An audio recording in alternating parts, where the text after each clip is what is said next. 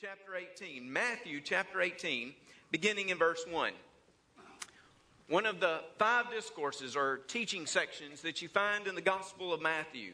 And here in this teaching section, Jesus addresses the question of the disciples. Notice in verse 1 it says, At that time the disciples came to Jesus, saying, Who then is the greatest in the kingdom of heaven? Notice this question that is asked Who is the greatest in the kingdom of heaven?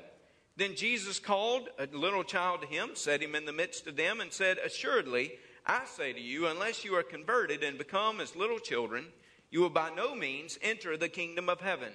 Therefore, whoever humbles himself as this little child is the greatest in the kingdom of heaven. Whoever receives one little child like this in my name receives me. But whoever causes one of these little ones who believe in me to sin, it would be better for him if a millstone were hung around his neck and he were drowned in the depth of the sea. Here, Jesus responds to a question a question from his disciples about who is the greatest. Now, we understand that the disciples, they must have been caught up in that question all throughout Jesus' ministry because we see it occur not only here but in other cases. They must have discussed this among themselves, they must have talked about it. Somehow they wanted to know how they would rank in the kingdom of heaven. That is, when Jesus set up his kingdom here on earth, and many of them thought it would be this anti Roman utopia that Jesus would set up, this new government. Many of them probably had processed it that way, and they were thinking to themselves, what position will I hold when Jesus sets up his kingdom? Who, who will be the greatest? Now, you can only imagine the disciples that were engaged in this, right? That were engaged in this discussion. For example, Peter. Matthew chapter 16, Peter had uttered this great confession. He had said, You are the Christ, the Son of the living God. And Jesus had said, Yes, and it's upon this rock that I'm going to build my church. So Peter must have thought to himself, I'm a prime candidate. I'm a prime candidate to fulfill the top position in that government. Maybe he thought himself the prime minister of the kingdom of heaven. But you could only hear John in the background, almost as he would say, Now, hold on, Peter. Remember, there have been more than one time that you put your foot in your mouth you might not be the best representative. How about the beloved disciple? You know, I'm the beloved disciple, the one Jesus loves. And perhaps John would have cast his name into the fray. And it could have gone on and on and on. But the question was, who will be the greatest? Don't you just love that? That here Jesus is, he's teaching them, he's trying to get them to walk in this positive way He's trying to call them to take up their cross and follow him. He knows that it will not be long till he will take up the literal physical cross and that he will demonstrate the sacrifice for the world. And what are they doing? They're arguing over who is the greatest. So, what Jesus does is he sees this little child. Perhaps the little child was running around there in the midst of his sermon, his message. Maybe it was, it was just on the periphery. And he got that little child and he, he brought that little child up. So I'll tell you what I'm going to do. Something a little bit different. But I want to do this today. I'm, I'm going to bring a child up here. And, and I'm going to bring one of my children up here, right? Because they're some of the greatest, right? Rhett, come on up here, buddy. Now, I told Rhett that he was going to come up here. Uh, I told him last night. Come on, buddy. You can go faster than that. I've seen you run, bud. Come on. He wasn't excited about this, by the way. Wasn't excited at all. Come on up here, bud. Have a seat right here. All right? You okay? You good? Now, look, I love all my kids, by the way, right? Rhett asked me this morning, why did I get picked? Some of you may not know this, but I have four children. Uh, Abigail, who is 12, Hayes now is 10. Uh, Rhett Ainsley is in the back terrorizing our extended session workers. Uh, she is three. And Rhett, how old are you again? Six. You're six. And when will you be seven? This week? Yes, sir. Yes, sir. Yes. He'll be seven years old this week. Uh, what happened to your teeth, by the way? You may smile for them. You may not be able to see, but he doesn't have the two front teeth there. Can you say this thing thrashed that thing? Can you say that for me? No, we're not going to do that. I promise you. He asked me, he said, Don't embarrass me. Please don't. He asked me last night and this morning, What kind of questions are you going to ask me? So let, let, us just go on with it, okay? Let, let's, um, let's, uh, let me ask you a question or two, okay? Is that good? Yes. And then you go back to be with your mom? Is that the best thing? Okay, okay. Let's say we're going to take you to Sunday school in a minute, right? Yes. You always go to Sunday school after worship? Yes, sir. Shouldn't they go to Sunday school after worship? Yes, sir. Yes, I think so. And when we drop you off in Sunday school, uh, do you think that your mom and I that we'll come back and pick you up? Yes. You do? Why do Why do you think that? Huh? I don't know. You don't know. You just you just believe I will, right? Well, that's a good answer. You're playing along good because this is going to play into my sermon. I'm proud of you. You're getting the right answer so far. Um, let's say uh, when we get ready to uh, go home from church, okay? And I tell you, I say, hey, we're going straight home. Do you believe me? Yes. You're thinking about that one a little while, though. Let's say today, do you think that I will feed you today or your mom will feed you today? That at some point today you will either have lunch or supper? You think probably? Yes. You don't think I'll make you go without food the rest of the day? No. If I say, let's go to Wendy's, I think we're going to go to Wendy's. We're going to do that. Would you be excited? yes. And you'd probably go, yeah. Well, and maybe the last question here, because you're starting to fade on me just a little bit. Um, if I say to you that we're going to Disney World in a month or so, would you believe me? No.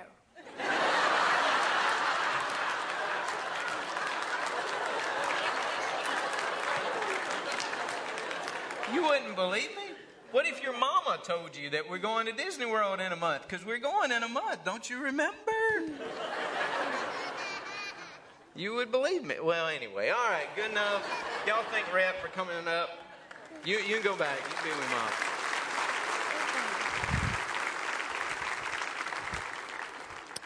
You know, uh, there Jesus was. He was teaching this serious type of conversation that he's having with his disciples. He's answering a question. And I love the way Jesus does this because he uses an object lesson. I mean, he, he's just looking around. That Jesus is good at this, right? He, he's teaching, he's preaching. He'll look around, he'll see something that will resonate with the everyday person, and he'll say, "Hold on, just a minute. Let me let me give you an answer, and let me let me demonstrate it to you in this way, a way that you will remember." He says, "Hey, you, you little uh, little boy, little girl." He said, why, "Why don't you come up here just a moment?" And it says that he set that child there in the midst of them. And as they're thinking about who the greatest is, who will be the one that will assume the top position of the government, Jesus said, I say to you, unless you are converted and become as little children, you will by no means enter the kingdom of heaven.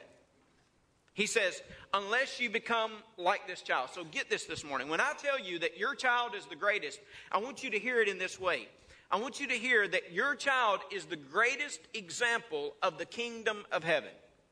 Your child is the greatest example of what it means to come into the kingdom of heaven. What does it say about this example? What does it say about the kingdom itself? It says that the greatest example of the kingdom is found in humility and trust. It's found in humility and trust. By by your simply deciding that you will believe and that you will humble yourself before the holy God who has called you, that you would believe. Now, look, God has not called us simply to be childish, right? We know a lot of believers who are childish. And Paul, he dealt with childish believers in his letters. But what he was calling us to do was to adopt a childlike faith and humility. It's amazing that our children depend upon us and they trust us most of the time, right? They depend upon us. I asked that question about eating today because you know what? When we go home today, in my household, we will have lunch and then at some point we will have dinner. And our children know, our children know that we will eat, okay? They know that their parents will provide for them. And they just trust that. They don't get up every morning and say, You know, is this the day we will eat? Do you, do you think we could have lunch, supper? Now, they may ask about going to Wendy's, or they may ask about going to a certain place, but there is an expectation that we will have lunch and dinner, for example. There's an expectation, there is a trust that our children have in us. Now, think of that. Transfer it to our relationship with God. Think of the expectation, think of the trust that we should have in the Father who cares for us. Think about that childlike trust. Think of it in terms of provision. If He is our Father, and if He loves us dearly, then, my friends, we can count upon Him to take care of our daily needs in our lives. So many of us, we run around sometimes thinking to ourselves, well, how will this be taken care of? How will that be achieved in our lives? But listen to me. Just as a child trusts his father and mother to take care of him and to provide for him and to feed him, my friends, we can trust the Heavenly Father to take care of us as well. We can have that absolute trust and faith instead of arguing over who's the greatest and over instead of arguing about the pride issues. God allows us to simply trust Him and to humble ourselves before Him. Children were not necessarily esteemed in the first century world. They were not looked at as significant players in the culture. They were just children. And yet, Jesus esteemed them. And Jesus took this child and he elevated this child as an example of the kingdom of heaven. Later on, you'll look in chapter 19, children will come again to Jesus. The disciples, the disciples who have heard this analogy, who have heard Jesus teaching on the kingdom of heaven, these disciples will actually try to reject the children that come. They'll try to put them off. You know, Jesus is too busy. Jesus, I mean, this is the Savior. This is the Messiah. This is the Rabbi. He's, he's taking care of business. He does not have enough time. Just move along. And what does Jesus do? He says, Let those little children come to me. And it says that he takes his hands and he blesses them. He esteems them. And he demonstrates how they are the greatest example, the greatest example of the kingdom of heaven. Every time we see a child, every time we see our child, every time that we witness their faith and their humility, it needs to be a reminder to us of how we should respond to the Holy Father above. It should be a reminder to us what the kingdom of heaven is like. It is interesting that if you read verse 3 again, you see where Jesus says, assuredly, in the original language, that is, amen, means listen up, this is true. You know what the word amen means? You don't use it very often. I just wonder if you knew what it. Assuredly, amen, literally in the original language, I say to you, unless you are converted and become as little children. That idea of convert is that unless you turn yourself, it is in the tense, which means that you have to make a decisive break in your life. You have to make this decision that you will turn and you will humble yourself and that you will trust in such a way. It is a powerful word that is used to speak about our decision to simply trust Him and humble ourselves. I think Jesus uses that word because He knows that most of us are given to the area of ego and pride.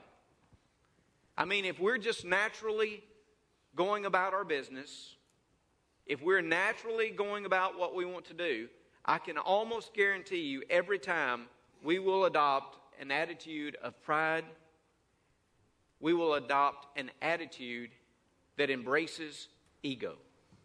I can almost tell you it's going to happen. We're going to become selfish. We're going to be talking about power issues and structures and all those kinds of things that speak to us. If we're just simply going along about life, but if we make this decisive decision, if we decide that we are going to trust and humble ourselves, to be as a little child, to humble ourselves before God, it can make a difference in who we are and in what we are. Notice Jesus says that your child, or any child, is the greatest example what the kingdom of heaven is like. But then he gives a warning. Some of you have perhaps just joined us uh, in this series that I've been preaching, Tough Words to Hear. I've been talking about some of the tough things that Jesus said, hard sayings of Jesus, is how they are identified by some scholars. But I want you to hear the, these tough words. I mean, these are hard sayings, these are offensive sayings to some people. But look at what he says, verse 6. But whoever causes one of these little ones who believe in me to sin, would be better for him if a millstone were hung around his neck and he were drowned in the depth of the sea.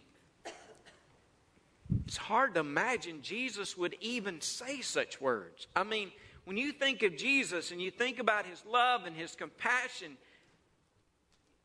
you don't really think about these type of words coming out of his mouth. And yet, notice what he says. He says, if you cause, cause one of these little ones to stumble, to sin. The word there is the word scandalon, which we get the word scandal from. In other words, it is a stumbling block. If you, if you cause them to stumble, he says there are severe, there are severe, there are severe consequences to our lives. It's amazing to be able to hear Jesus' seriousness of how we are to respond to that responsibility that God has given us. You see, it is the greatest responsibility in this context that Jesus gives us to be able to lead our children in the right way, to be able to lead others who have trusted in Christ in the right way. This power of influence. It's amazing. We can all have a power of influence, right? A sphere of influence with different people, but especially our children. I've been watching the uh, baseball playoffs. Some of you have been watching some of that. Man, this is one of the greatest times of year on Saturdays. I mean, you watch baseball, you watch football. You, I mean, it's just awesome. I'm a St. Louis Cardinals fan. Some of you hear me talk about my Mississippi allegiances a lot, but I love St. Louis. Why do I like St. Louis? Because my dad likes St. Louis. Exactly.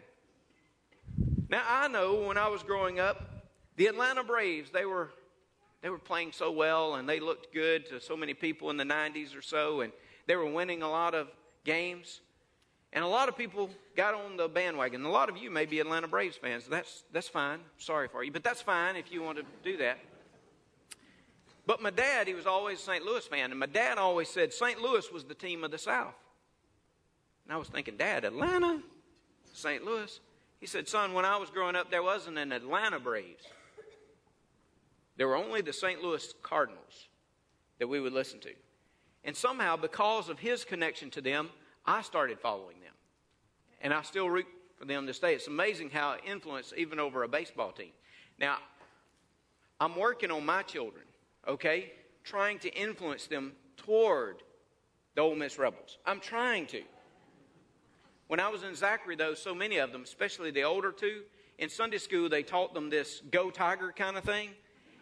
And I cannot quite get it out of them, the influence that's there. It's amazing the influence you can have. Think about the influence we have over our children, even as it comes to like sports and those kinds of areas. And then let me ask you this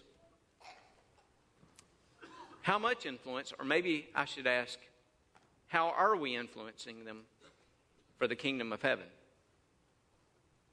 Because if we recognize that we have that kind of influence, how are we, how are we influencing them? How are we pushing them toward the kingdom of heaven? Now, I know what some people are going to say. They're going to say, oh, I'm just going to let them make their own decision. Well, let me just say this to you they'll make their own decision at some point.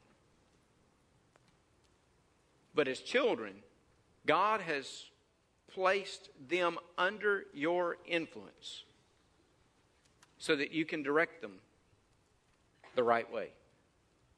And it is important that you influence them toward God. Well, I'm going to let them make their own decision about going to church. Really? Really? Yeah, because when I was younger, I heard people say that they went to church so much that they didn't want to go to church when they got older. You heard people say that? I love what Jerry Vines says. Did they stop taking baths as well? Man, when I was growing up, they made me take a bath every night. And you know what? I just decided I'm not taking a bath anymore.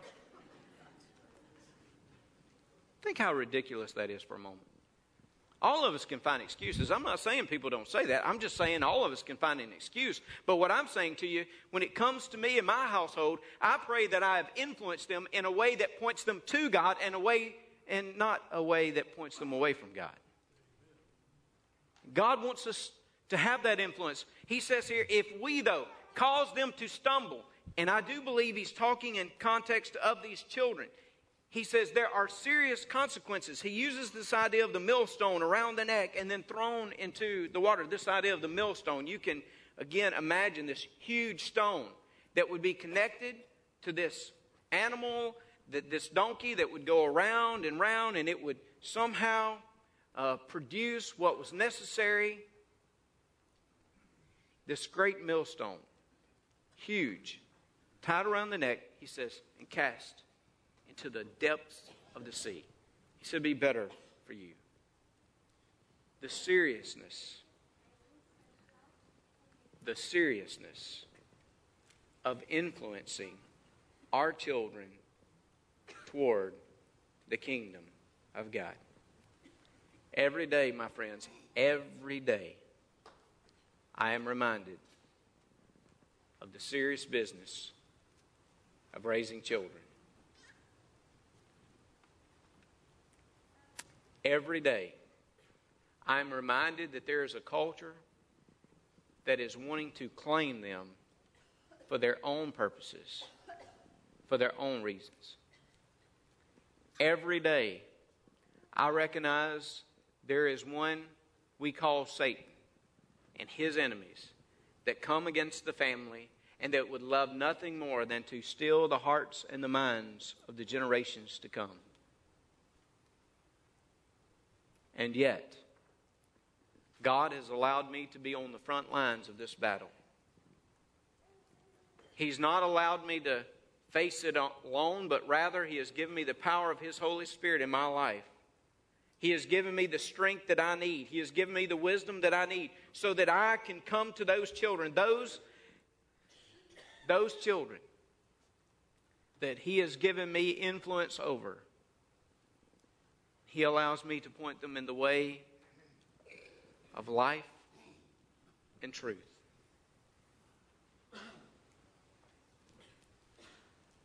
How significant it is for us today in the culture in which we live. I hear so often, I hear so often different ones explain how they believe we can take the culture back. Hear all kinds of reasonings, and some of them may have some truth involved. But I truly believe the way we're going to take our culture back is by those of us presenting the gospel not only to other individuals, but presenting the gospel to our children, reminding them of the good news of Christ and the love of Christ and the expectations of Christ, leading them in the right way so that one day they will be the cultural warriors to see a difference, to see a change in our nation. Simply said, you want to see a different nation?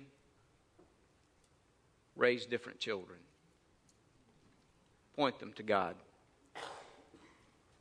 Allow the revival not to start, well, it will not start in the White House, but allow the revival to start in your house and see what a change and a difference we can make as godly parents raising godly children. The greatest example as a child, one of the greatest responsibilities is the child. Would we be faithful to the task? Let's pray. Father, we pause before you this morning, and Lord, we praise you. We thank you again for the children, grandchildren that you've given us collectively. And God, we pray that when we look at them, Lord, that you will remind us of our own relationship with you.